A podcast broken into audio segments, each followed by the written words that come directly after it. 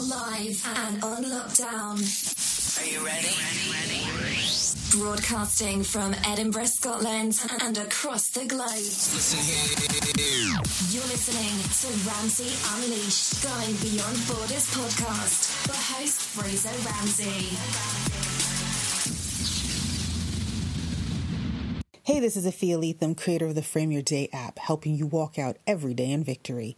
I'm proud to be a sponsor of Ramsey Unleash, going beyond borders. Hi, this is Zakia Ringgold from NaturalSoapByZakia.com, proud sponsors of the Ramsey Unleashed, Going Beyond Borders podcast.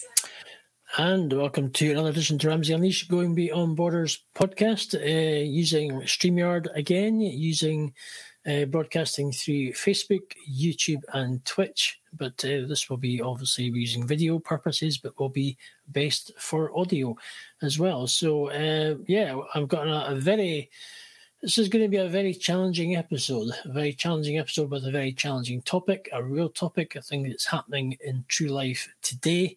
It's happening around the world. It's happening not just in Scotland, it's happening in, down in, in England, in London. And it's basically, it's maybe some of the stuff, it's the kind of topics the mainstream media don't quite talk about enough.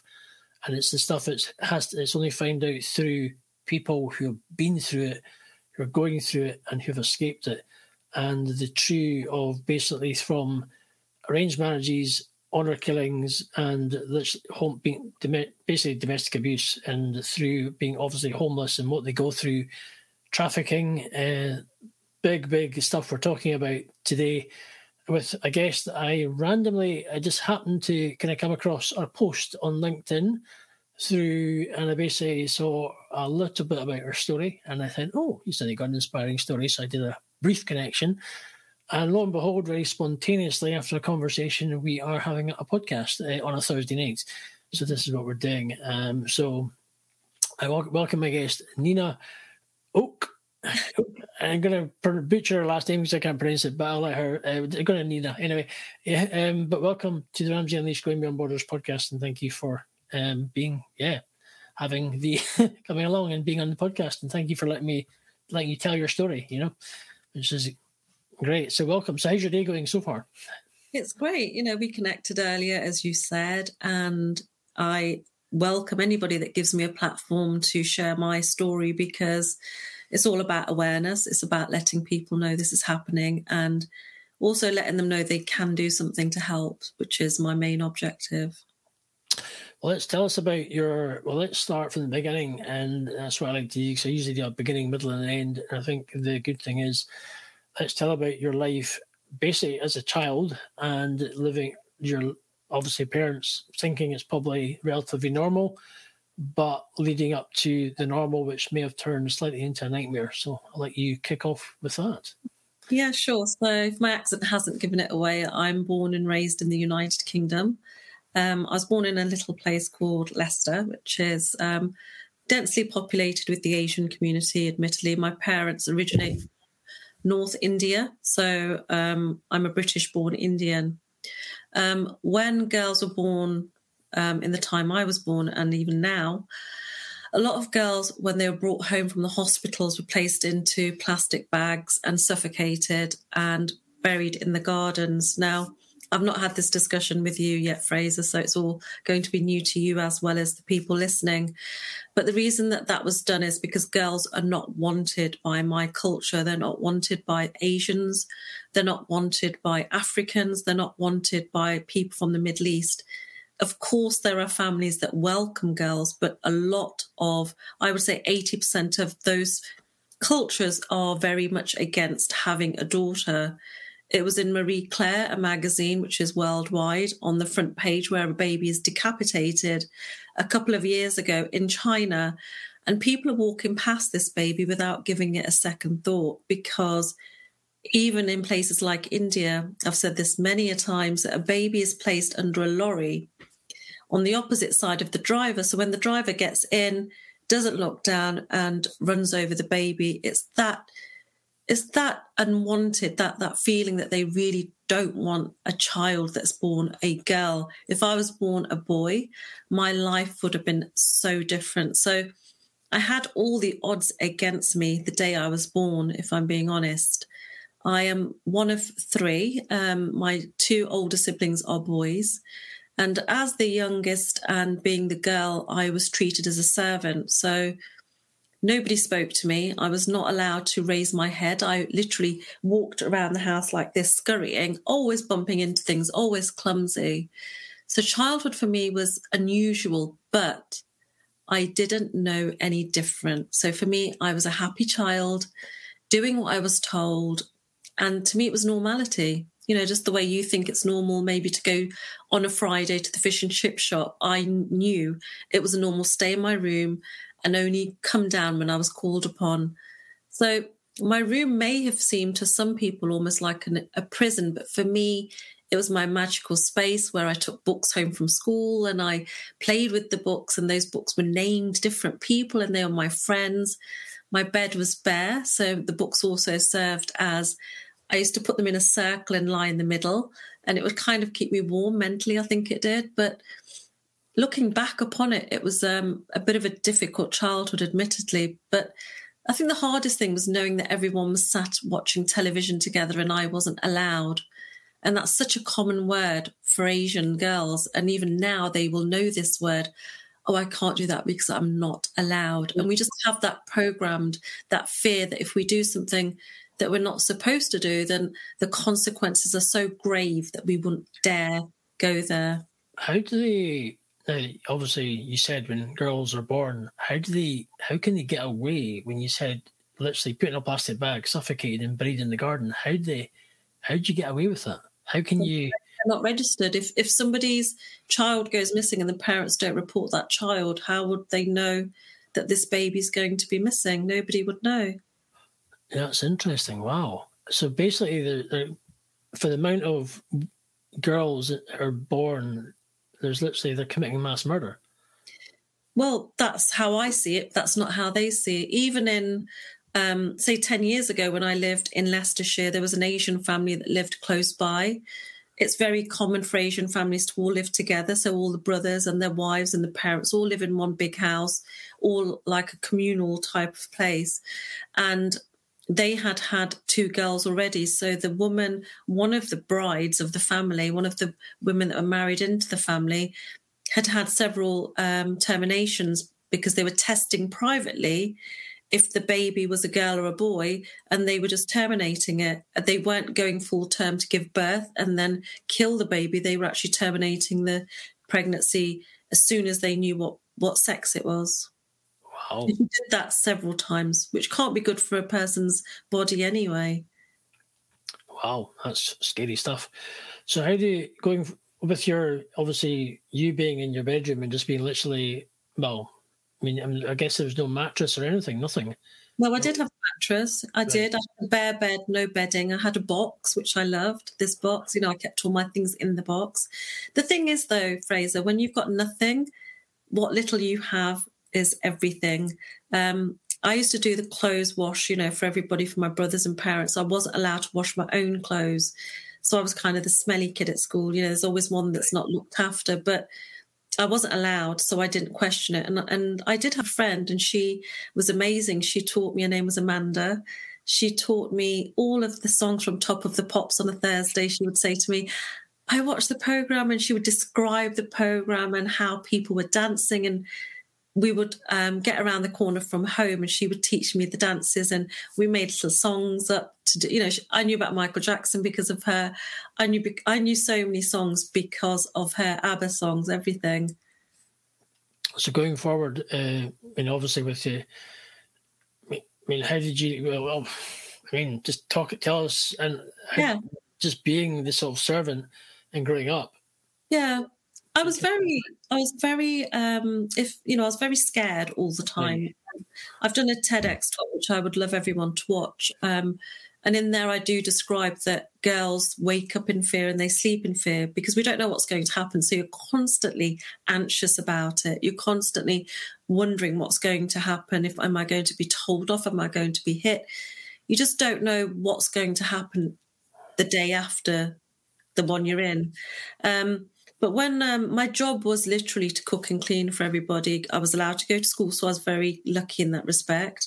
Right. And um, I was just literally the home servant, and that's the way uh, most girls were and are still to a certain degree. I think mine was slightly extreme, but um, you know, on a on a Saturday, your dad goes to the pub and brings back his friends, and I'm sure you've been, you know, in a situation where maybe I know if you haven't, other people listening would have known that their dad goes to the pub, he brings back a few mates, and that's what my dad used to do. So we'd go to the pub, bring back friends. Ever since I was little, I can remember these people coming in, and I'd be scurrying around, little me, you know, tippy toeing, trying to get the food ready, making them rice and chicken or whatever it is they want to eat. And my job was to serve it and then mm-hmm. later on wait on the bottom step and clean it up and put it away. And one how, night, how old were you when you started? You really had to from, From six years old. I remember it very clearly. Yeah, from six, I was cooking for the whole house. You know, sometimes fifteen people I was cooking for without thinking twice. They'd bought, they'd actually given me a, a crate. You know, the crates you get. The, it was a blue crate. It was my most favorite thing. You know, if I say to you, "What toy do you remember when you were about six or seven? and you probably say, "Oh, I had this car or something." I had this crate, and this crate changed my life. I can tell you because. I could turn the crate upside down and stand on it and reach the work surface when I was cooking. And that for me made my life so much easier, so much easier. I could do things a lot quicker. And um, it was a life changer, it really was. I was pleased with it. But um, so my father came home, as he always did, with his drunk friends. And I turned 14, so I'm starting to mature. You know, I'm starting to change. And that particular night, my mother came in and she didn't ever wake you up with your hand. She would poke you with something. So she'd poke you with scissors or a finger at the worst, you know, the nicest thing she would poke you was a finger, but it was always, she'd grab a pen and poke, you know, really have a good old poke. Um, and she said to me, Oh, go and cook for everyone. So it was a normal thing. I went downstairs and I remember waiting for them to finish their food. And I was so sleepy that day. And I think it was the hormones kicking in of puberty and school and everything. And I was just worn out that day. And I was playing with my feet, sitting on the bottom step, and I heard my father call me. And I thought, great, I can go pick up the dishes, quickly wash them because there were no dishwashers then. You know, I'm going back into the 80s. Um, so I picked up the plates, went to pick the plates up, and that night they, and this is something quite recent, I've admitted, because I kept denying it had happened and pretending it wasn't really what had happened. And I almost fooled my mindset into believing it didn't actually happen. Um, but something triggered me in February, which made me understand I have to face up to it. But unfortunately for me, that night, um, my father grabbed me. And I say I kept my eyes wide shut, but because I was always in my room, my sat, my hearing, I could tell which person was who just by the way they shuffled or moved their hands or made a noise because I was so used to these people coming to my house all the time and my eyes were always down. So even though I closed my eyes, I knew who did what. And it upsets me because I know, but my father was the first person to rape me and they violently attacked me. And it wasn't, it was a gang rape, but it wasn't, um, it seemed to go very slowly. And I don't know whether that's just because it was me, but everything just seemed to slow right down. And it was very, um, well, unforgettably cruel, I would put it. But I passed out at one point and quite a few of them had left. And then I remember when I came to, some of them started again um, attacking me. And, and it wasn't, it was slaps and punches and then obviously sexual abuse as well. Um, I ended up waking up in a pool of my own blood. My clothes were half ripped. I had blood matted hair to my head. And I describe it in a, in a talk recently. And I remember saying to myself, you know what? It's going to be all right. It's going to be okay. But I'm actually physically stroking my hair, telling myself this, and um, almost like an outer body experience. I um, first thing I did was start to clean up because I was scared I was going to get in trouble. Right. You know, trouble.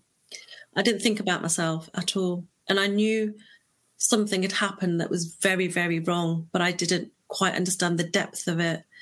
Um, my mother put her head through the door and put her head straight out, and I was scared that she was going to come and beat me too, because that's what I automatically assumed would happen. Um, I didn't go to school that day because I could barely walk, Fraser. So I cleaned up. My mum said to give her my clothes and she threw them away. Um, she asked if, no, she said I could shower, and that was one of a huge luxury for me. And I had forgotten almost about the ordeal because I was allowed to shower, and that was massive. Right. Everything hurt, literally everything hurt. And I went and lay down because I was allowed to lay down, and I just wanted to die. And that's the first time in my life I just wanted not to live anymore. I couldn't face what had happened. Um, and that led to a pregnancy.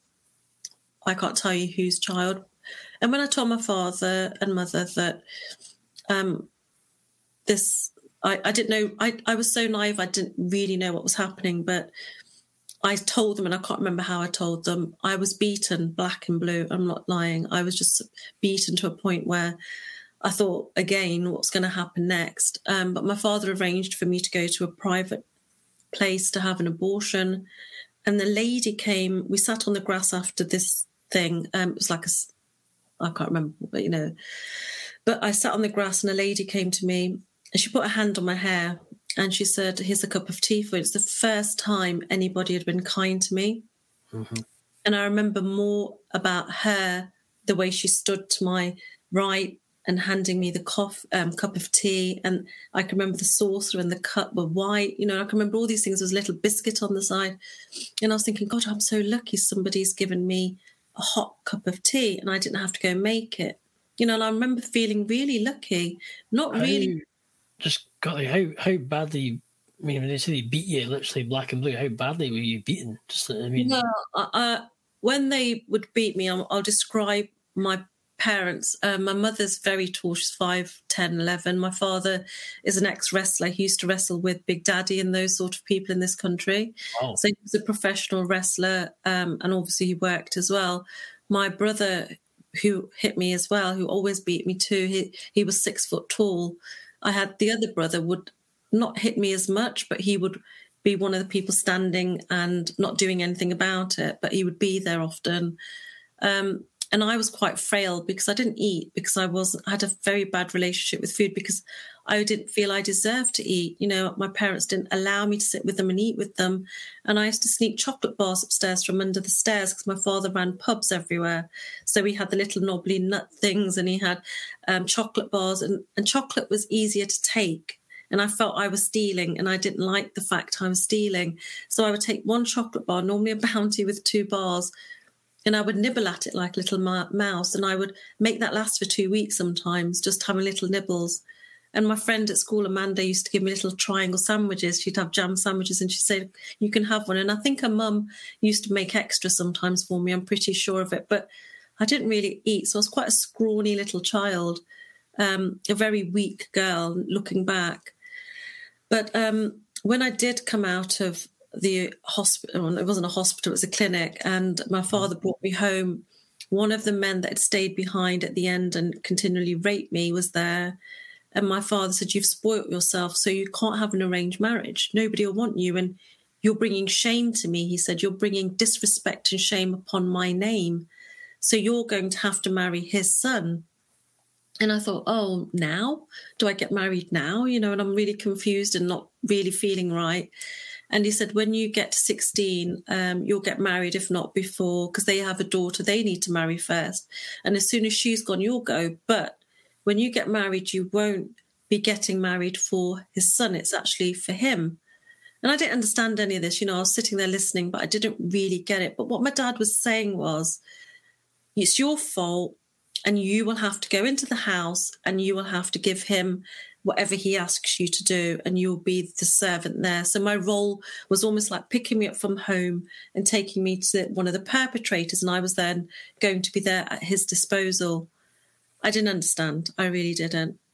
But the next week or two i just felt desperately unhappy withdrawn I wasn't myself at school. Because if it's if you saw me at school, you'd think, oh, she's fine, because I'd be there happy, smiling, playing, talking, working hard. Because I want to do well. I want I want Fraser to like me, so I'm going to do really, really well. And I want Fraser to like me. I want Miss Miss you know Buckingham, whatever her name is, to like me. So I'm going to work really hard so she likes me. You know, I was that kind of kid.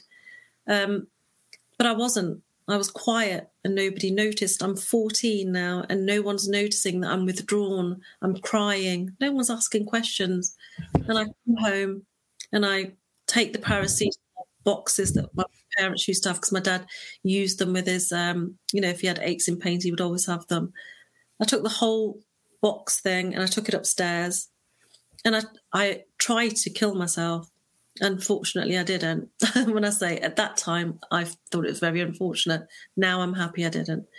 Um, but they found me in bed and they saw the pills and they kicked and punched and kicked and punched and kicked and punched. Literally dragged me down a few steps and I passed out. And when I did wake up, I was in so much pain. If anyone's out there that's ever taken an overdose, they'll know that you are in so much pain afterwards, um, partly from the beating, partly from taking too many tablets just really didn't help me. But that was one of my lowest points. I just didn't want to be around. How many times did you, you obviously, how many times did you try and kill yourself, or was just the, what, just the once or just a few times? Once, once because the consequences were that I would be hit and hit and hit, and I didn't really want to keep getting beaten, you know. Um, and fast forwarding to that, I was an I suffered from anxiety for the whole duration until I got married. Um, when I got married, it was an unconventional wedding because in our culture, and my particular religion, which is Sikhism, the bride stays for the wedding, but as soon as the wedding ceremony was over, there's a big party, and I was sent home. Mm. My father sent me home, so I sat at home again, really concerned about what was happening. And when I did get to the marital home, they took away whatever I was wearing and gave me some old clothes and said, Right, you will go and find a job because we need you to provide money for us. You will sleep downstairs. And my room was like a little cupboard. It was a tiny little room with a single bed. It had a wardrobe, and I was excited about the wardrobe again, you know, simple things for me. Um, but I noticed that everybody was sleeping upstairs, including the person I just married. And um, every night, my father in law would come down and physically abuse me, mentally, physically, sexually abuse me. And that went on for four years, and I couldn't have. At 21, I got to work, and this is the. Well, you, obviously, when you got married, did you? I'm guessing school stopped as soon as you got that went through the arranged yeah, marriage. I was just I was 16, just turning 17 when I got married, so school stopped straight away. Um, Is, and was got, there no? Was there no even? I'm guessing with you being so think you, you with well you withdrawn you couldn't really was there no ever any opportunity to tell te- speak to teachers or anything to try and say I need help or is it just... yeah you're so scared yeah. you're so scared that you won't say anything to anyone it's such a taboo in my culture and the African and Middle Eastern culture to right. speak out you just won't speak out out of fear. And I definitely wasn't going to speak out because I was so, I, I just believed they would kill me if I did anything. Right. Um, there's that constant threat, that constant fear that you're going to never see the next day. And that's normal. And it's not a great way to live. It's horrible. Um, but I did get to work, you know, and that was their demise. My in laws forced me to work because they were happy that I was bringing in some money. But then I was exposed to people from different cultures, and people were saying, "Why have you got cuts and bruises?" And I'd say, "Oh, yeah, well, I was not." I wasn't doing the, what I was supposed to do, and my father-in-law tied me because he used to have he had this thing about unwinding a coat hanger, a metal coat hanger, mm-hmm. and he would wrap it around you until the metal bits really dig into your. So you, I would sit there and not move because I was unable to move because if I did, it would dig mm-hmm. and dig and dig. And I had those marks all over me. I've still got them on my ankles. But people started to say, this isn't right. Go back to your parents. Now, people didn't understand my parents were part of the problem. So at 21, I literally ran away. I ran away. I didn't tell my in laws what I was doing, but it was one particular night where my father in law was very violent and um, it, it was a really horrible um, experience. And I decided I've had enough. I can't do this anymore.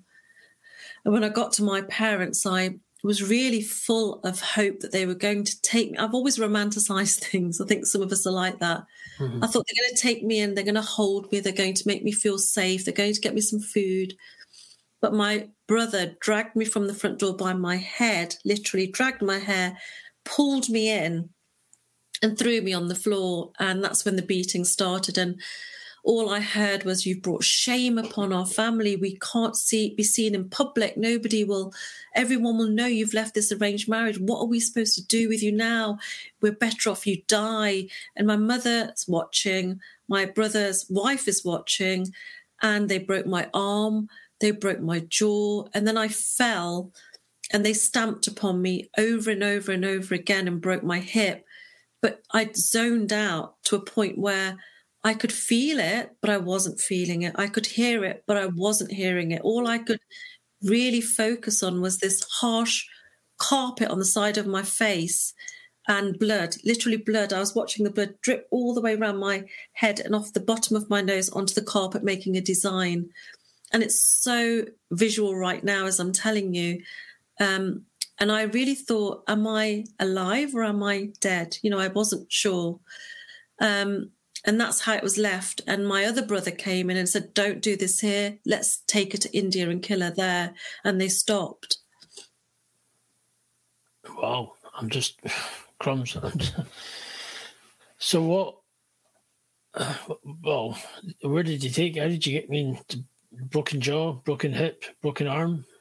I mean, I, obvious, obvious places to take you to hospital, but I'm guessing that probably didn't quite. No, I I was so um I looked like something out of a horror film because there was wasn't any part of my body that didn't have a cut or a bruise or blood. You know, I was I had dry blood all over me for days because nobody was going to look after me and I couldn't do anything. Um, my father came in one of the days and said, "We're taking you to India because you've been bad, and we need to take you to India." Um, and my mom, no medical treatment at all, nothing. No, I just lay on I just lay on the floor for days. Um, and I was in and out of consciousness. I remember it very clearly. I remember trying to get some water at one point, but I couldn't reach it. There was some water there, but I couldn't reach it. Um, but then my mum's friend came over, and we always have that auntie, you know, that's not really an auntie, that's your mum's friend. Yeah. And she'd known me since I was a baby, and she um, just whispered in my ear that when I get to the airport to ask security for help because they're going to kill me and she whisked herself away because I think she'd put herself at risk just even coming in the room. Um, something in me said that I don't want to die. Something in me wanted to live, and I actually ran away, but I didn't run. I describe it. I crawled away on my fours. So I literally was on hands and feet crawling out of my kitchen because I thought that's the last place they would look me to have gone. And I don't know how, but when the human body's put to a certain point, we find the strength from somewhere. I climbed over the fence and I hid literally across the road from the house in a in a park, in a bush. And I think I lay flat. I just kind of was passing in and out of consciousness. But I saw my father driving back and forth. The next morning, I slept there. Mm-hmm. You know, I was really unable to move, I managed to get to a taxi place not too far. And he just looked at me and said, What's happened? Let me take you to the hospital. And I said, Look, I have no money, but I know that if you get me to one of my friends from work, he said he would help me. And he said, Okay, um, all right, let's cover you up with a blanket if someone's looking out for you. Now, he could have been really bad and abused me or done something, but he didn't. He was a good person. He got me to where I was going to, but my friend wasn't there. Right. So I entered the police station. Now, the police didn't say to me, Do you want to press charges? They didn't really tell me anything or help me. They just said, We're taking you to hospital. We'll get an ambulance to come and take you. You need medical attention. I ended up in hospital. I ended up in a women's refuge. I couldn't hack it because the people that were there had their own issues and they were dependent on alcohol and abuse. I didn't know what alcohol was. I didn't know mm. what drugs were. So for me, it was very scary being around people of this, you know, nature and I just wanted to go. So I took it upon myself to take myself back to my friend's house. Mobile phones didn't exist in that day. I didn't have any money for a phone box. Managed to get back to his house, and his girlfriend and him had just split up. And he said, Look, I've got a spare room. You can stay there, but I'm kind of sorting myself out. Um, my parents were still looking for me, so I was very scared. So I was appreciative that I was with somebody else around, you know, and I was very thankful he allowed me to stay there. What was, I mean, obviously, you know, what I'm guessing you, how long were you in hospital for? Did you obviously get some treatment to try and get, get you back in your, I mean, Yeah. how long were you in hospital? A couple of weeks or were you just, I was there for, I think, about nearly a month, but they couldn't fix my jaw. right?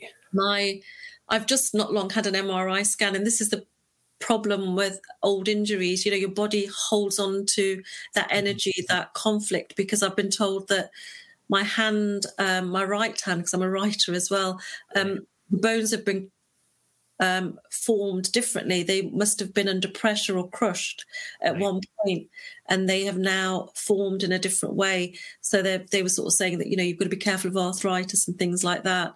Um, and that happened because I cut my hand on a glass, and I had to go and check there was no glass left. So it's it's that it doesn't seem to leave; it's always there, you know. And I thought to myself, "Wow!" But then I, I was thankful that I still have my hand because the way they were stamping on it, it could have been a lot worse. So what next? From, Yeah. I mean, I mean, to know that you're basically there, yeah, you managed to escape, but they could have taken you to the airport. You could have been on a plane to India, and that would have been lights out. Basically, you would be never heard of or thought of again. Definitely, yeah. I'm very, I'm very lucky. Um, well, I ended up. I've never drank before in my life, and I ended up going to a party with the person I was sharing the flat with, and I got drunk and I got pregnant, and he ended up being my partner for 23 years. But he was almost very, and I've never, I've never spoke badly about him because I always say that people only do what they know, but I know what he's done is wrong, and I mm-hmm. acknowledge that now. But when you're in a domestic violence situation because of your past and how you've been treated, and you have no self worth, and you feel it's okay to hit me, I'll take it out on me. It's okay. If you feel better, that's what matters. And that's the way I was for 23 years. I built businesses up. I had my daughter, which broke that cycle of not celebrating a daughter. You know, I was so happy that I'd broken that. And I said to her, I'll give her everything I never had. My parents found out about the pregnancy and, and the baby, and they actually offered the landlord £5,000. We're going back to 1993 to tell them where I was because they needed to kidnap the baby. My father came in a blonde wig and they had this plan to abduct her. Now, it might sound far out, coming from 1993 to 2021, 2022, coming up to that, my father's just come out of jail for abduction. So he would have very much so taken my daughter and killed her without any sort of thought or remorse. It's just in his head, he was saving face. He was doing the respectful thing in the community. And it's all about honor and how he is looked upon by the community, which was not a very good way because his daughter had run away from an arranged marriage and shacked up with some guy and had a baby. So it was really disrespectful. And he was really um, disheartened and not looked on, upon very well. And he was trying to fix that. And then he would have regained that respect. Right. Um, was there the, the person you basically lived with for 20 odd years and see the same culture or different? No, he was African and they are very similar to our culture. And at first I said, Oh, it's so good we have similar cultures, but I didn't understand again that Right. it wasn't good because the mentality was the same that girls are nothing, cooks clean, that they're not there to be seen really, not to be heard. They're, you know, they can be in the background, and that's how he was. But I'm very astute. I was very businesslike. Um, and to give my daughter what I wanted, I needed to create businesses and money. And he didn't have that enthusiasm. He didn't have that drive. So I started to create businesses, um, and I did really, really well.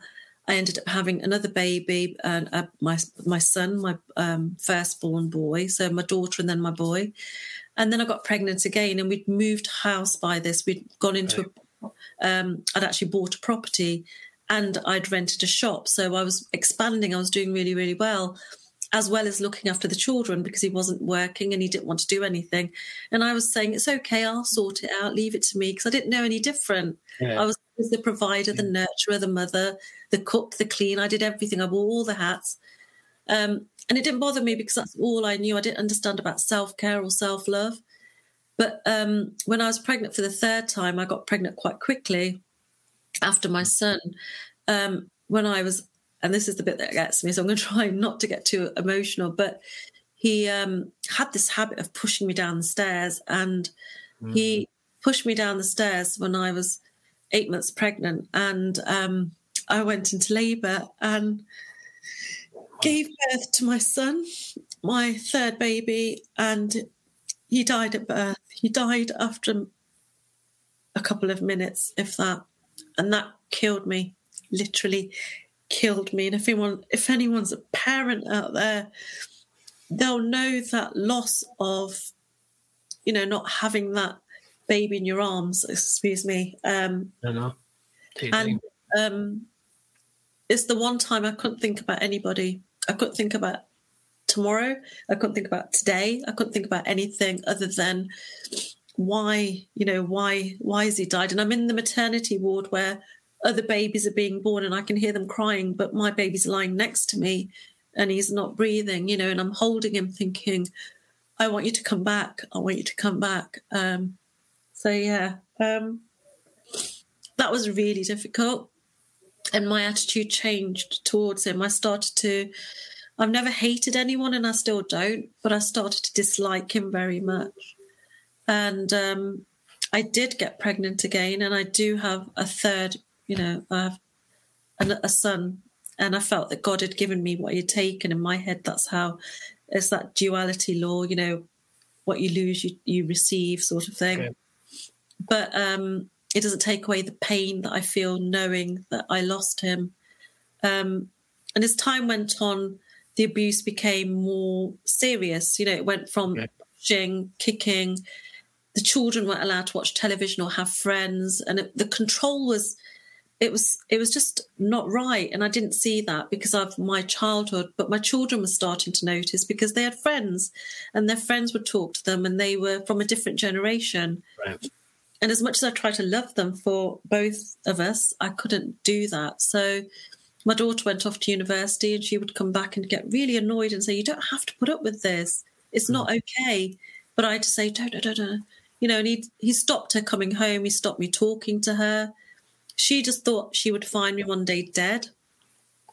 Um, my middle son, I ended up sending to univer- um, sending to a boarding school, which meant I had to work more jobs, which is what I did, just keep him safe because they'd had a confrontation where he stood up for me because boys do that for their mums.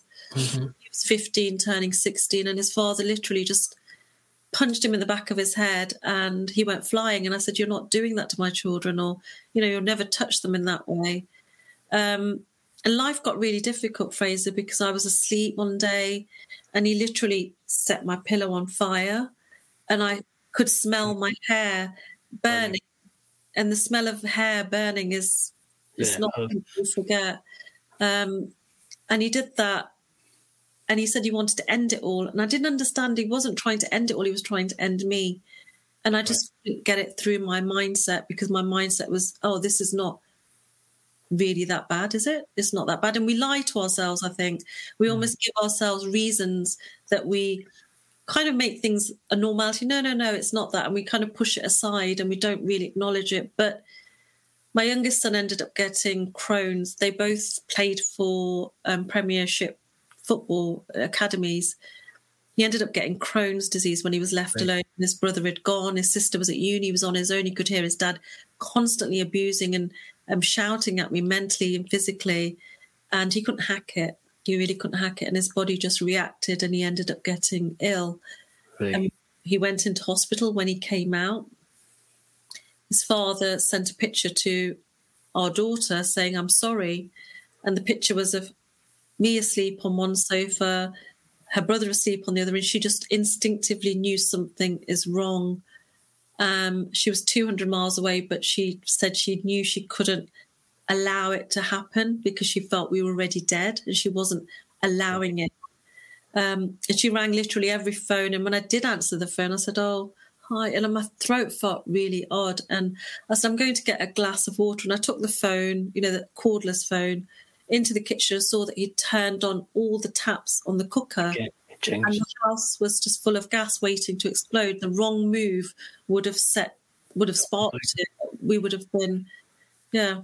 So, what was the oh, what was the what, the straw that brought the camel's back for you to say, "I need to get out of this right now"?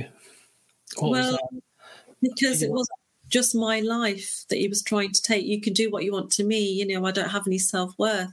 I didn't have that. So do what you want to me, but my children, no, you know, not my son's life. And my son ended up telling them at school, I'll be honest, you know, he was so brave because it's not an easy thing to do because all of these things have to stay within the home. And that's not a cultural thing. That's actually sometimes abusive parents, abusive partners. They force you to keep things in home and you don't say anything because you're scared, that fear. But he told the school that this is what's happened. My dad tried to kill me in the school instantly, said, Right, you either leave or we will remove you or he's going into foster care. And I wasn't allowing that to happen. So I knew I had no choice. I knew that I had to leave. I knew that I needed to protect him. Because when somebody else says it to you and says, Well, if you set your pillow on fire, could you not do that to his? And you think, Hold on a minute. Yes. Yes, he could. And I wasn't going to allow that. So we were removed and put into emergency accommodation, which was a flat. I own a pro- I owned properties. I owned a business. I had money that wasn't with me because I left literally, as I told you earlier, with my coat. Yeah. And that was it. They said, "Don't take cards; he'll track you." So I thought I'm going to end up in some nice, cozy place, um, like a home, and they're going to look after me. I'll have a little room with my baby, you know, my boy. He's 14, but they don't do that um, they put you in an emergency accommodation for two nights, then you pay rent. I couldn't claim benefits to pay the rent. And the place they put me, as I told you earlier, I literally turned the key in the door, stepped in, and my foot literally went squelch. And I thought, oh, looking down and then looking back at my son and smiling, thinking, oh, what's what? Where have I brought you? Um, but it was sodden, literally soaking in human urine and you could smell it and it really got to the back of your throat. It really did. And then I looked down and I could see poo, feces, whatever you want to call it, all over the walls because whoever was there, I think, had children and they were wiping their nappies and taking it off. And it was not habitable at all. And I kicked up a fuss to say to them, you cannot let the next person come in it's not habitable. And they did change it after I left, but not for me. Um, yeah. Just basically, just give folk who are listening and watching uh, on wherever pl- the platform, Facebook, YouTube, Twitch, and or we'll be listening on the, the podcast. We're just a summary that we've been talking to Nina, my guest on the Ramsey Unleashed Going Beyond Borders podcast. Uh, basically, going from yeah, from say just from the culture of Sikh style culture, basically being brought up and literally being almost yeah. If you're not a born a boy, you're literally you're treated just literally like dirt. You're treated, you're taught, you're literally almost a, physically a modern day slave um, in some way or form. And we're just talking about how her growing up life life to she had to cook clean from age of six she was raped by her uh, gang raped by family friends um, of her dad and how pregnancy, abortion, beaten, uh, and everything. So we're just we're discussing a very harrowing true story of what happens in real life, and obviously leading up to arranged marriage, leading up to the same again happening again, having to escape, and also having to basically yeah, seeking help through a friend of work, but obviously it all happening again, and the risk of losing. Uh, basically having two, four kids. Well, technically pregnant four times, but losing one due to eight months pregnant, being kicked down the stairs, and went into labour, and the baby died. So we're hearing there's a lot more to talk about in, on on this interview, and we're going to discuss it because it's a great, a fantastic topic. It needs to be told, it needs to be brought out there in the open, and we're going to keep going. So if you're listening and you're watching, wherever you are in the world, and we have people commenting, we thank you for watching. I mean, thank you.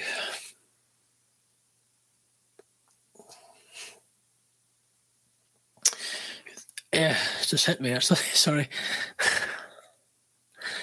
um, yeah, I mean, thank you. Um, wow, this is. Um, I'm sending you love, Fraser. I'm giving you a hug. Wow, uh, that was yeah. Um, I'm going to move on. I know it's uh, just, uh, people from. So we're going to carry on. This has just literally hit me. so we're going to carry on from where we left off to thank you to everybody. Uh, so let's go to the next. Wow. That is kind of woohoo. Yeah, let's uh, yeah, let's carry on from the the flat, basically from everything being um Yeah. Yeah. So I ended up in this horrible place, and then um, we weren't allowed to stay there. So I ended up becoming homeless with my son. Very unprepared, very shocked and thrown out almost. And I felt like everything was against me.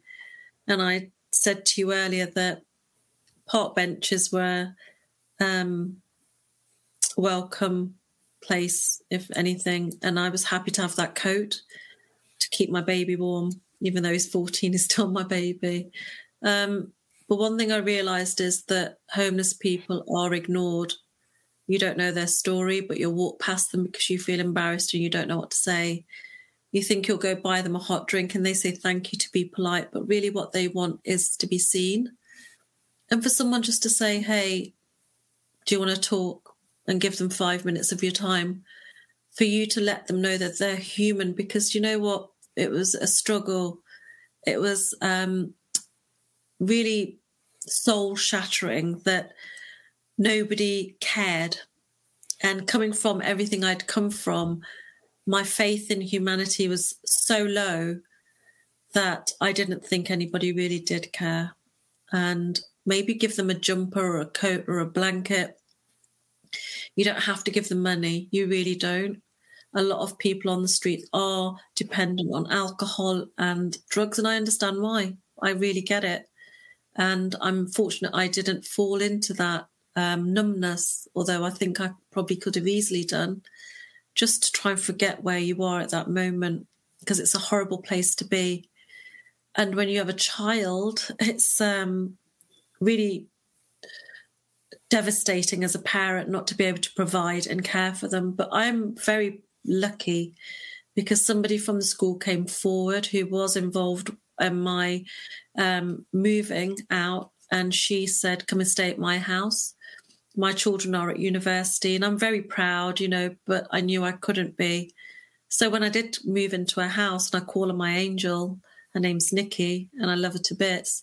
She um, couldn't stop me cleaning the house. She couldn't stop me cooking for them all because I took that subservient role again to give back because she had opened her doors to me. And I was so, so, so, so happy that she allowed that for my son that I had to give back. But I started working, I cleaned people's houses. I've got no problem, you know, I'm not stuck up or anything. I'm just the same as everyone else, and I needed the money.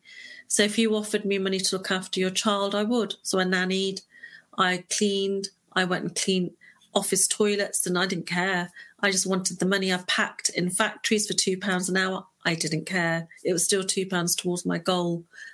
I eventually found someone that would rent to me because I was classified as homeless with no fixed address, which again is another thing. You can't come out of it. I was lucky I had someone helping, but if I didn't have that person giving me that help, I just wouldn't been able to do it. She actually put her name down as a guarantor, but I still wanted to pay everything myself.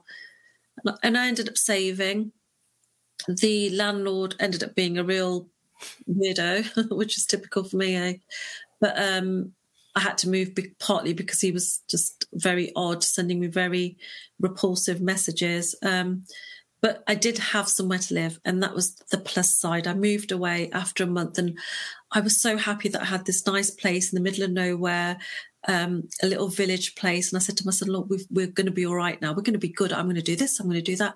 And my head was going 100 miles an hour, and I didn't even look at my boy to say to myself, "Hey, hold on, is he okay?" And I didn't ask him because you know what? As parents, we don't listen, and I'm an advocate for mental health now because I did not listen. I just kept saying, I'm going to get you a bed. I'm going to do this. I'll get you a lamp. I'll get you this. I'll get you that. I'll do this. And my son, he fell apart because during the duration of being homeless and being nearly killed by his dad and having to miss school, leaving his own home suddenly it caught up with him and he understood that, hey, all these things have happened. He was fighting his own battles. And I didn't really ever say, How are you feeling? Mm. Is there anything I can do to help you, or would you like to talk? Never. hmm He ended up becoming depressed, and the school were concerned. And I would say, "Hey, do you know what? They've just said that you you're missing. Oh no, no, no, no, they're not. No, they don't know what they're on about." And I believed him. But what he was doing was turning up at school and hanging around the corridors and the toilets. He's he suffers from Crohn's disease, so I thought maybe it's because he's not well. But he was doing really well, it seemed, but he wasn't. Right. Um, he ended up applying to universities, and they all wanted him because he was he's exceptionally bright. But what does that bloody matter when you can actually maybe lose your son? He's just come off the register for high risk suicides. You know, the suicide risk register. He's just come off it, and for three years he didn't speak to me. He just started speaking, and what he did was four years ago took some money from someone one way ticket to Miami, booked a hotel room for one night. In his head, he'd got this idea he was going to buy a gun and shoot himself and be found dead. He went to London to see his sister. He texted me saying, Don't pick me up. I kept ringing him because I didn't know what was going on and I knew there was something wrong. And he said, I've left you a suicide note. Well, he said, I've left you a note. Um, he left his brother a USB stick. It had all of their old film clips and everything. He'd taken a long time. He'd been planning this for a long time. And I stood on the wall and I cried. I was actually howling. And I thought, I'm not going to lose. I'm not going to lose another boy. I'm not going to lose another baby. I'm not going to lose my. I'm not going to lose my child. I've got my daughter, my friend who just passed away. I love him to bits, and he stopped work, picked up my daughter, brought her to me, and we all sat there looking at each other. And I said, "We're going to get him back." And it was like one of those television shows, you know, with the whole "Where was he last seen?" And I said, "I'm going to get him back." I rang a friend or two in America and said, "Look, I need you to reach out for me because he's not responding to me." And it's literally Fraser like a needle in a haystack. But when a mother has a will or a father, they don't give up. And I wasn't going to lose this boy of mine, this kid of mine. I wasn't going to lose him. But the story is that you need to listen to your children and not talk at them. Stop what you're doing. Put the bloody phone away, the remote control away, and actually sit and look and give them undivided attention. Say to them, Tell me how you're feeling. And don't listen to talk back. Just actually let them vent. Let them. Because mental health, what it is, is they have so many jumbled up messages in their head and they don't know what to do with it. So it becomes, in my opinion, a noise. I took him to so many doctors and things, but all he needed was to be left alone. And that's what I did. For the last three years, I've left him alone. He's lived with me. I've looked after him from afar. I've been shouted at. I've been, the door's been pushed in my face. I've been patient and I've let, let him know that I love him. I've set some boundaries. You must set boundaries. But that's what they need. They need just to be left and allowed to speak to you when they want to. And when they do talk, stop picking up your phone, stop trying to cook something, just give them that time because it's the difference between saving a child's life and losing your child. And I know I, I won't ever lose mine again. I want to. Um, there's people who, those who will be listening to this in the podcast, and we are people who are watching this from across the world. We're going to share some comments and just people. It's got people who are one locally in Edinburgh and just uh, around, and we just want to. I'm going to post their comments. Uh, people who, oh, people are actually sharing a lot of love with you. Okay, a lot of it because they're listening to this and they're passionate. So, uh, one is Gary, Gary Lucet, who's in Edinburgh. He's saying, "God bless you." Um, there's also uh, Dr. Carleen Randolph, uh, and she's obviously she's quite surprised you're back to work. she's obviously sending you prayers for complete healing uh, for me. Well, for me, obviously, because I've had an operation recently. but that's um, but yeah, thank you. Um, she's saying basically what story. Uh, I think she's saying yes to something. I'm not sure what, but uh, I've got uh, Laura, um, who's in Edinburgh, and she's saying thank you to your story. Gary, who's saying brilliant again. Uh, and we've got sending love to you both. Um, we have uh, because she was obviously wondering about the social work. Did there was no social work help at all? I'm guessing for your son, no. No. And we've had Vernay uh, Taylor, and she's obviously uh, no regarding the uh, the story. So, so I'm guessing so no social work at all regarding and help. So basically, just you just had to sort of get on with it and deal with it. No, the problem is, um, I think it's called CAMHS. They come out, send a different person, then they send a different person, then they send a different person. There's no consistency. When somebody wants just to be heard by someone and they make a connection, they want that person. He did make a connection with the doctor at one point, but then he, the doctor said something that just triggered him again, and it got to a point where he wasn't going to speak to anyone at the end of the day, we are parents. We foremost must look after our children or have someone else talk to them, but allow them at least just to vent, let them talk. And that's what it is. They feel they've got no one to speak to. They feel trapped. They don't know. School doesn't teach them about relationships. School doesn't teach them what to do when they can't um, allow this feeling to come out of them. And it's a confusing time. You know, I understand he went through his own journey and he still is. But you know what? best thing that happened to me this year wasn't that I did a TED talk. It wasn't that I um, have made the most amazing connections and spoke on stages and become a best-selling author. None of those things. The best thing this year that happened to me was I reconnected with my son, and I, I have learned a massive lesson that I will never allow that to happen to somebody else. As if I can help another parent or even a child. Um, all of these things that have happened to me have happened to me for a reason. I understand that. I understand two years ago, I understood nobody's opinion mattered apart from my own. I actually fell in love with myself to such an intense stage that I, you know, I couldn't explain to you how much this huge feeling of love came in, all the love I was giving to everyone else. And I'm full of love, Fraser. I'm bursting with love. I want to give you love and everyone love and everyone that's messaged. I literally want to give everyone love because I believe love is the ultimate weapon.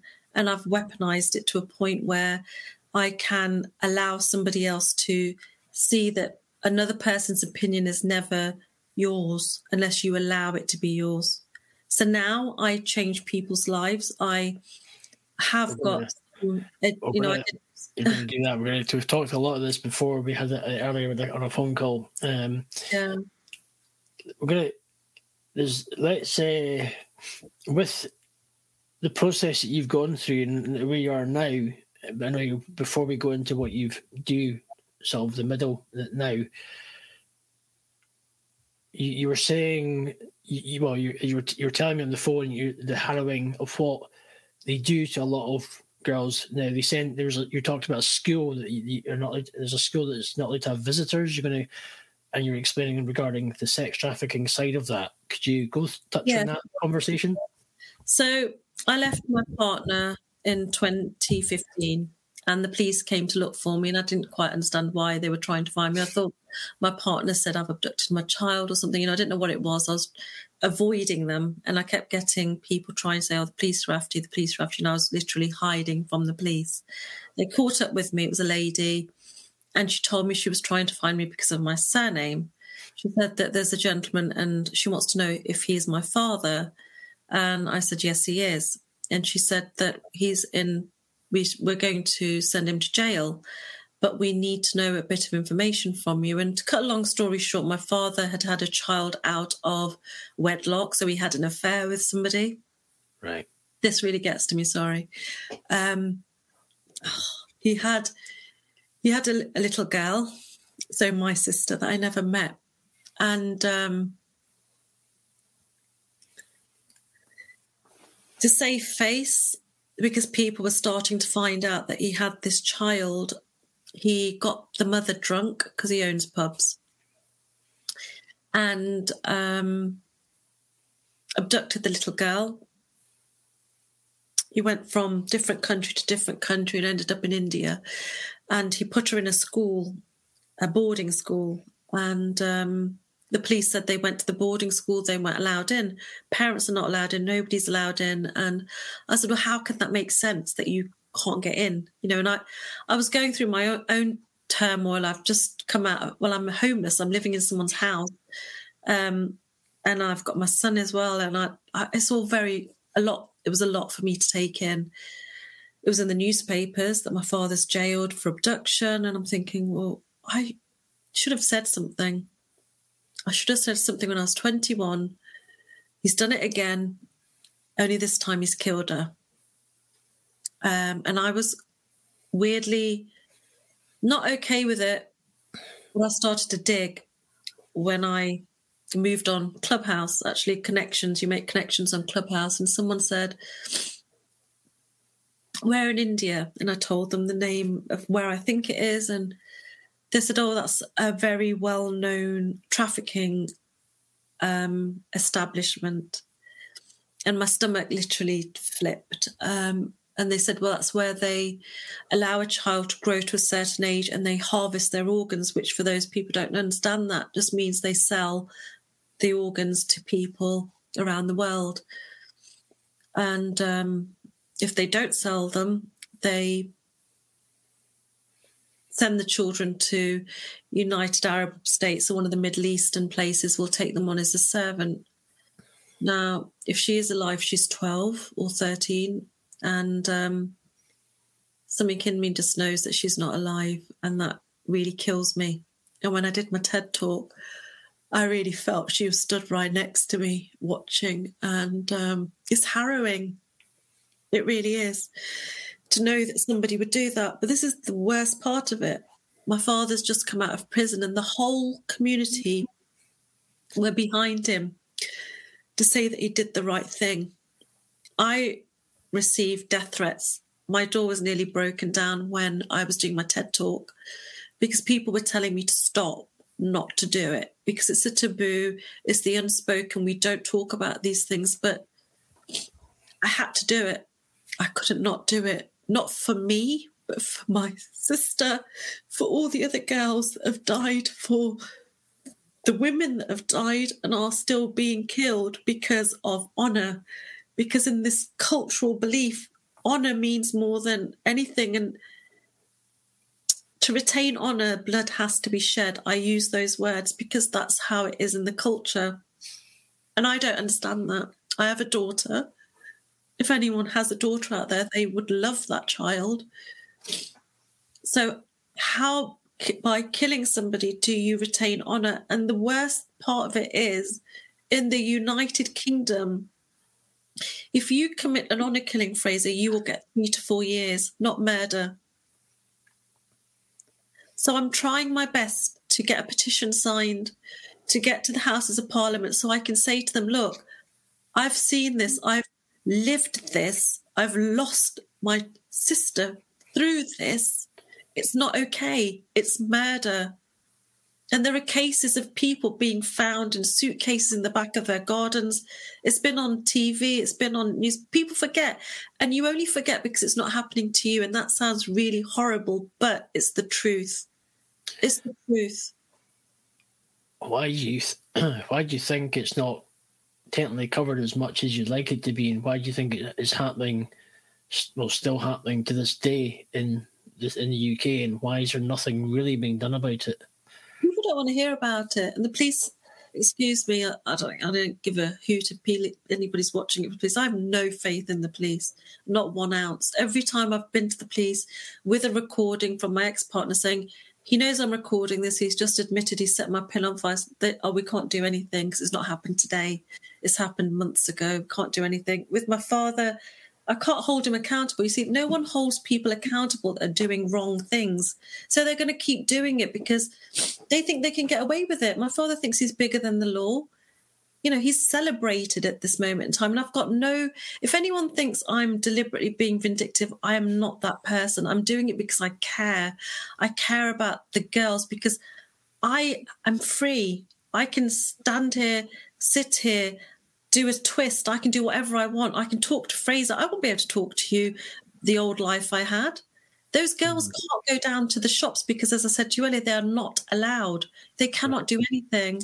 They're living my old life. And that hurts me to the core. Is there? Oh, wow! This is just. Whew, this is. I knew this would be hard hitting, and it is. And this is what why I like to keep it raw and real on my podcast because Not I believe in India. People Yeah. think happening in India and Pakistan or Africa or Middle East. It's not. Because Mm. guess what? In your town, there will be somebody from India or Africa or the Middle happening. It's happening under your nose, and you don't realize it. It's happening probably in your next door neighbor. It's like when people on television and they're being interviewed and said, "Oh, well, you know, we didn't know the next door neighbor had killed so many people. He always seemed like a nice person."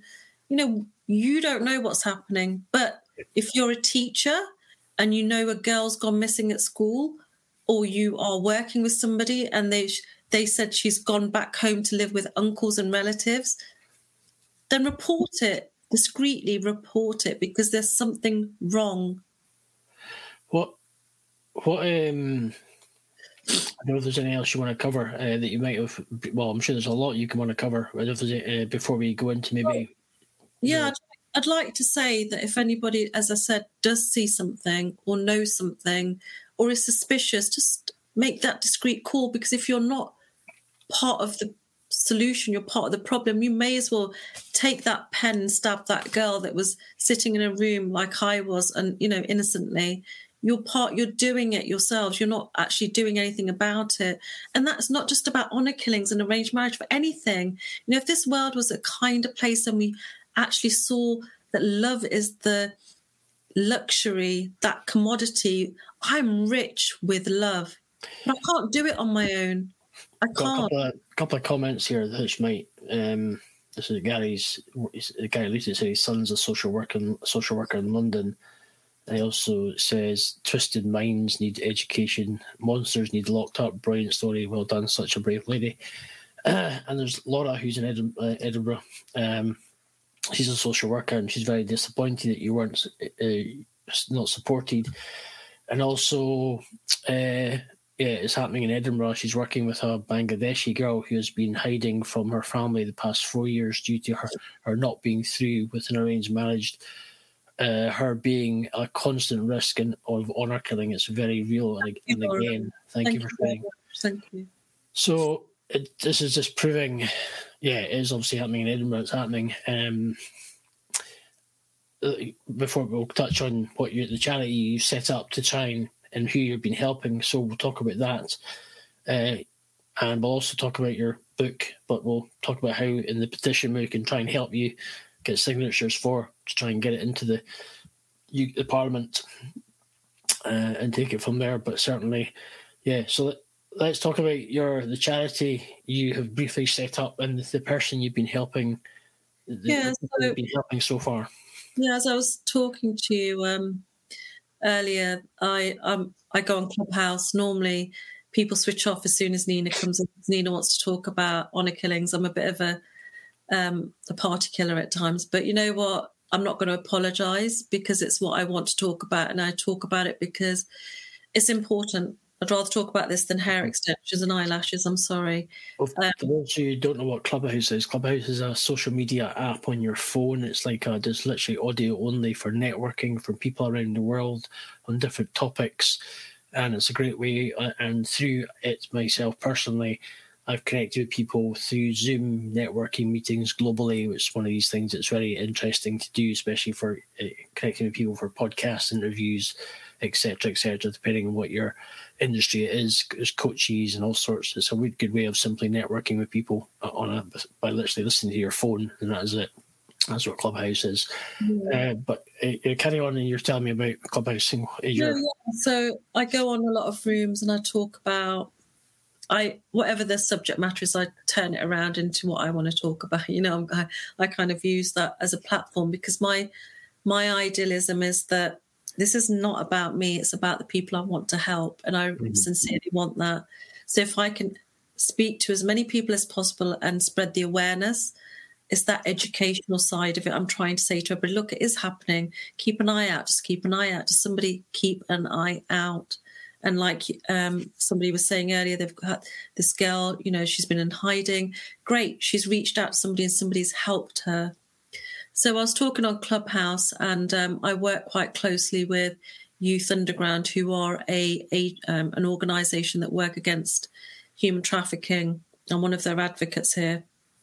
Um, they're based in Switzerland, but we were both in the room one day and a lady came up after me and started talking and said that she found the strength to talk because I spoke. She was married at 10 Mhm. From the Middle East, um, Kurdish to be exact. She had a daughter at 11 and she had two other children, and she was married to somebody who was 40 years older than her. She was actually living in North London, I'm going to say that, but I won't say where she's gone now. Um, over the last four months, I've been talking to her, and I was being quite calm because I understand you have to understand yourself that you need to leave. So I was being very slow and just genuinely giving her someone to talk to, um, but also saying, now this is how my life is, and you could have this life with your children, but also not forcing it upon her because that's very important. The free will has to be there. When she told me that her husband was abusing her, well, their 11 year old daughter, my heart literally just broke. And I thought, God, no, this can't be something I'm listening to and not doing anything about. So I did start to push and I started to say to her, look, um, you need to be understanding of how you were when you got married. She's your age and he's her father, and you cannot subject her to this. Social services will get involved, they have to be involved, they will help you. But let's get you away from there. That was my main goal. Let's get you away. I became a um, bestseller, um, I think, three weeks ago. Right. I put my book out there. I wrote a book about it's called Master Your Life, Live the Life of Your Dreams. It's a self help book. It tells you how to make money, all of these things. Because I was homeless six years ago and I've created a new life for myself. I've done it over and over again through life, and I understand I've got those skills, which I'm completely blessed with. But all of those book sales go into a pot, and I created a organization called EndHonorKillings.org. I haven't really talked about it much, but I knew there was some money in there, so I could help her. And I said to her, "Look, the rest will go on my credit card. It's okay." And then I remember somebody else had sent me twenty pounds, and that thought, oh, I can use that for something too. So I literally got everything I could, put it towards my credit card, and the rest just went on. And I didn't care because I would have spent thousands to save her and her children because you can't put a price on somebody's life and a child's. You can't put that on a child's well-being. You just can't. Um, so I did talk her into it. It was a very difficult phase for me because I could see things happening but not happening. I put her in touch with Women's Aid. I paid for her to go and stay in a Premier Inn because it's clean, it's safe, it's warm, and her children would all fit in the same room with her. I rang the Premier Inn because it was booked in my name. Said, "Can you just tell me if my guest has appeared? Has she got suitcases? Does she have three children with her? Can you just tell me?" And the lady on reception was so lovely. She said, "Yeah, she's got three children, a daughter, two little ones. She's got three suitcases. You know, she's describing everything." I said, "Thank you. I'm going to send her some pizza. Could you make sure she gets it? She's a little bit nervous." And she said, "Yeah, definitely. She seems very upset."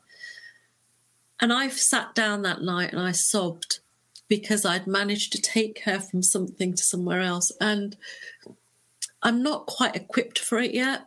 But if one person, I changed something for one person, and then it was the battle, a new battle to keep her from going back because I know when I left my partner after 23 years, I wanted to go back because it's all I knew. I only knew abuse. I only knew being shouted at. I didn't know what to do with myself. Even though I was protecting my son, I still, part of me wanted to go back because I didn't know anything else. And she wouldn't reply to me. I was sending her lovely messages just to sort of be supportive. Two days ago, three days ago, sorry, she sent me a message saying, I've made a friend. I know that I'm not going back, and the children are being looked after. We have a counsellor. They're talking to us all, and thank you, and I'm okay. And I actually sat back and thought, oh, okay, last, you know, and I realised how important it is to be able to give somebody that luxury of freedom, to just to allow them to live that life and now her children, that circle, um, that circle has been broken. They're not going to think that that's a normality because it's not. Um, and I felt very, I felt very blessed. I do feel everything that happened to me happened to me for a reason. I believe I was treated badly as a child, so I can go to a six-year-old girl and hold her and say, "I don't know how you feel, but you know what? You are loved. You are enough. You are beautiful." I can go to a 14-year-old girl who's suffered from sexual abuse and rape and say to her, "Tell me how you feel." That's all I wanted for someone to put their arm around me and say, How do you feel? I can go to a woman now, a young 23 year old who's a mother, who's with somebody she shouldn't be with, and say, You deserve better. You are enough. You're not too fat. You know, my partner used to say, I'm not going to marry you because you're just too ugly, too fat, do this, do that. And I say, Okay, I understand. That's what I used to say. And I need to say to these women, I need to say to these women that you think you're going to get killed if you leave. But if you don't leave, you're going to get killed. And you've got to think about your children because they do see everything. You're staying in a relationship because of your children, but your children are being affected like my boys have been affected.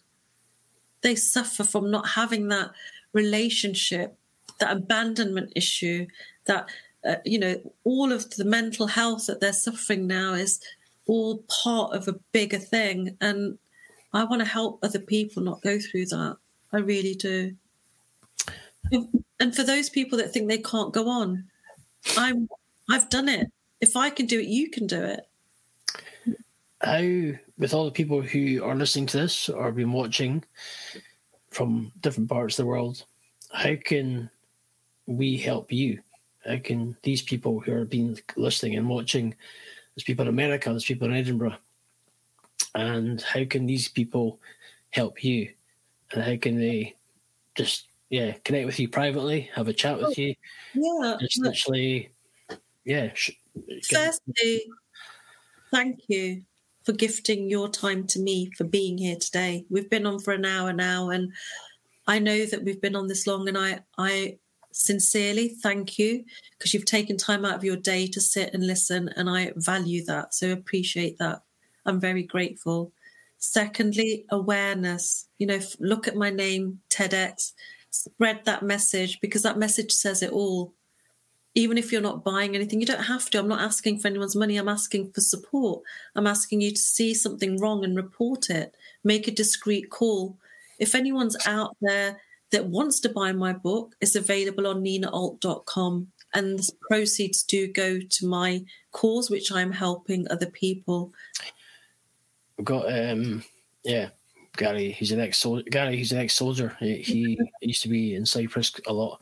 Um, he's willing to help. So you've got people here offering. Uh, we'll get the link to the.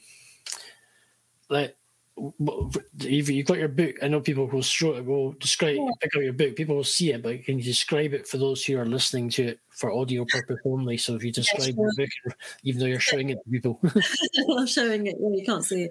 No, Yeah. so it's um. I am an international speaker. I speak on lots of stages about lots of different things. Um, my main message is always keep going. You know, find your keep going. Whatever it is you're going through life, find your keep going. And I care. I really sincerely care about people I don't even know um, because you matter. And this book literally covers how to make money, how to hold on to money, how to find your self worth and self love, which is huge. It's a massive thing. It's very important. It's not all airy fairy. It matters because when you feel good about yourself, you go out and you have the best day you're going to have. If you go to a party and you're feeling rubbish, you're not going to have the best time. So it really does all come from within. If you feel you deserve that money, you're going to get it.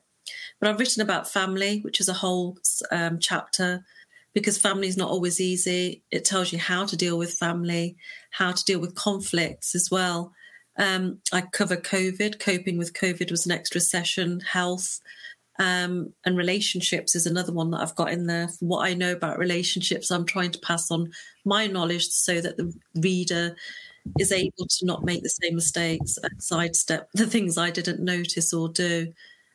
Um, what I do want to say also is for anybody listening that is in trouble, I know it's hard to ask for help. I know if you're suffering from mental health, there's a lot of numbers that you can ring, but you don't do that. You don't do that. I understand that.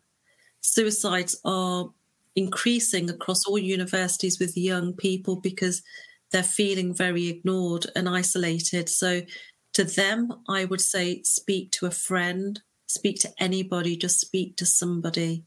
Please speak to somebody because your life matters and things can get better. They will get better. To anybody that's being forced into a marriage or a woman that's being held under her the duress of a physically violent partner or mentally violent partner or someone that's being trafficked and being taken against their will, I know how hard it is to ask for help. But there are signs. If you are being forced out of the country, place a metal object either in your pocket or your knickers or somewhere that the other person won't see. As soon as you go through security, you're going to set that buzzer off and you just whisper, be brave, be brave. You can do this and say, help me. You'll be taken into the back and then you can explain and you won't have to go through anything that anyone's telling you you have to go through. Your life matters to me. I care and I love. I do care about you and I love you very much. So please, please don't let them do that. If What, you uh, able to make a sign, sorry, Fraser, No, so there's a universal sign. If anybody's watching this, if you see somebody making this sign, it was recently in the newspaper, somebody in America was saved because of this sign. I've been showing this sign for years now, and the sign is literally you hold your hand up and you put your thumb in. That means you're trapped. And then you close it, which means you're stuck. You can't get away. If you do that at the back of a window, of the car, at a police station, at an airport, even at a restaurant, a lot of people know this sign now and they will help you. So please understand that you will be saved. Sorry, Fraser. No, no, it's good. Um, do you, with what you're trying to do, being obviously an advocate for your own, for what you've gone through yourself personally, and for others, and trying to want to help and help, hopefully help us with what you set up, are you with the, your the culture of what you were brought up in? Are you still? Uh, you said you since your TED talk, you got a lot of threats. Are you still at risk of threats down the line, and it, Yeah. your life at risk? Yeah, my life is at risk, but you know what? I stopped running and I replaced that fear with the love. And I believe that I'm going to be just fine. It's not it's not being stupid. Of course I'm at risk, but I will do whatever I can in the time that I'm here. I recently put something on LinkedIn, as you probably saw. I had lots of messages. Some of them were marriage proposals, which I thought was quite odd. I also had, I will chop your head off and we will carry your head around the village type of messages. And you know what? I laugh at those now because I don't talk about them too much. I don't give them that energy because I'm very much spiritual and I believe in energy. I just know I'm doing something right for people to be sending me those messages and I won't stop now that I've started. Where can people connect with you? Yeah, sure. So I'm on Instagram, which is probably the portal I use the most. I am on Instagram under London's Life Coach and also Nina underscore the Brit. I have my own website called ninaalt.com. I also have the new website that I'm trying to get a little bit better than it is. It's very temporary at the moment, which is called EndHonorKillings.org. Um, and I'm on LinkedIn as well, just my name on LinkedIn.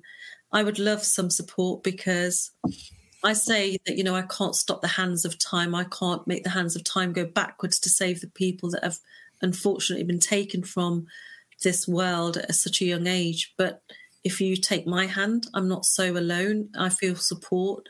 And I know that in numbers we can do this. We can make a change. We really can. Um, we will have all these links in the show notes for the podcast. Uh, where people want to re-listen to this on the audio purpose and not obviously watching. Um, you did just to quickly before I ended, just it came to mind you, on the call we had before. You mentioned uh, it, you, you had an insight to what the sort of the trafficking side and it happened. What, even it happens in Glasgow quite a lot as well that you knew of. Do you have any more insight to that? Or like to talk about that briefly? Yeah, I mean, what happens when someone says they've gone to live with a relative is translated into we've took her to Pakistan, India, wherever they've taken her and they've killed her or they have sold her to an older man. It's a common, common thing. Will it ever stop, or is it something that's going to be? It won't because people think that they can do it until we take away that underground um, hidden agenda and make it common, which is why I want everyone to talk about it. And if someone's talking about, oh my God, someone's stealing, someone's stealing, someone's stealing, the person that's stealing will maybe stop because they know people are talking about it. And it's that simple. We just need to keep talking about it and saying, honor killings happen. Oh my God, did you know honor killings happen? Oh, you're Indian. Do you know about honor killings that happen? And I'll tell you, I don't get very much support from my own community or the African community or the Middle Eastern community because I'm I'm speaking out so they see me as almost a bad person because I'm it's taboo, it's forbidden, you know, and I have to do this. I know someone has to do it. And I believe God bestowed it upon me, put me through all these lessons to teach me that, Nina, you are the one that's going to be able to start a ball rolling, maybe for future um, generations to be able to start the change. So I'm starting something with the hope and belief from love for these girls that deserve a better life. I'm sure as I say, with people who have watched and want to connect with you, you might be a great knowledge, especially with there's Laura who in Edinburgh who's a social worker. It might be a great insight to helping her and assisting in some way uh, with what she's dealing with somebody the same who's trying is escaping uh, or has escaped. But as I say, uh, it might be a great insight to helping in her conversation. I'm sure I can do some uh, connecting up. Uh, for people who want to get in touch with me, I'll, I'll connect you all up with uh, Nina, and we can certainly, yeah, you can take you can take it from there in a private conversation afterwards. Um, yeah, thank you, kids. Thank you for your time. Thank you for something. I think, yeah. Thank you for allowing me to share no because it's not something that everybody wants to hear. So I'm so touched mm-hmm. here. Love, oh. I love so much um, that you allowed me, and I, I'm sending you so much love. Well, we're here to help, and I think it's uh, to bring what you've gone through and what you're wanting to do to help others to the surface and to others. This is what we're here to do. So let's get, if you send me all the links that you need for your book, your link, just so people can contact you, send us the petition link that you've set up, your charity link, uh, and we'll get you hooked up with people to uh, help. We'll even get you onto other other podcasts if you need to you want to share your story again. Talk about this in more depth and yeah. Uh, wow, thank you. um, thank you for the time. I mean, I was going to say thank you for the time. I've actually got time on my hands, not through choice. Um, but it's kind of yeah, the timing is right, uh, and I think it's good to. This is what I, yeah, I like. I like these real, true to the bone, literally to the bone stories. And this is how you inspire people. Whoever's listening to this, I hope that you're inspired. And as I say, if you know somebody who's in this situation, get them to get help. Try reach out to somebody who can help them and get them out of before. Like at the beginning of this interview, that little girl babies who are born are simply put in plastic bags to suffocate and buried in the garden. Who are they're literally these guys are committing mass murder and they're getting away with it. This has to stop. Whether will it stop, we don't know, but this has to stop. So thank you to my guest and thank you to everyone who's watching and listening, wherever you are in the world. This is Ramsey Fraser from Ramsey Unleashed Going Beyond Borders podcast, keeping it unleashed as I like to do. And thank you, Nina. I hope you enjoyed that. hope you, well, when I say enjoy, uh, kind of, yeah, you know what I mean? Uh, hope you, wow, I have to say, this is, yeah, yeah, brilliant. That's, and thank you to all the comments, the great comments, and we hopefully just let me know if we'll connect you all up, Laura. I think you're gonna you're gonna have your connections. You're you're gonna be up all night connecting with these people. so, but we'll get your book. We'll get the links to everything. Um, and go from there. So thank you to everyone who's been listening. Again, I'm just kind of like blown away, completely, completely blown away. And uh, wow, this is a podcast. I well, Jinx, But thank you, thank you for everything. Thank you for the time. Thank you for the very short the short notice interview that we arranged. And let's just get help you out and get your message out there and get what you do and get this let's blow this up. Okay. So to everybody, take it easy. Have a great night, great weekend, wherever you are coming up, and we will uh, speak to you uh, shortly. Okay, bye bye.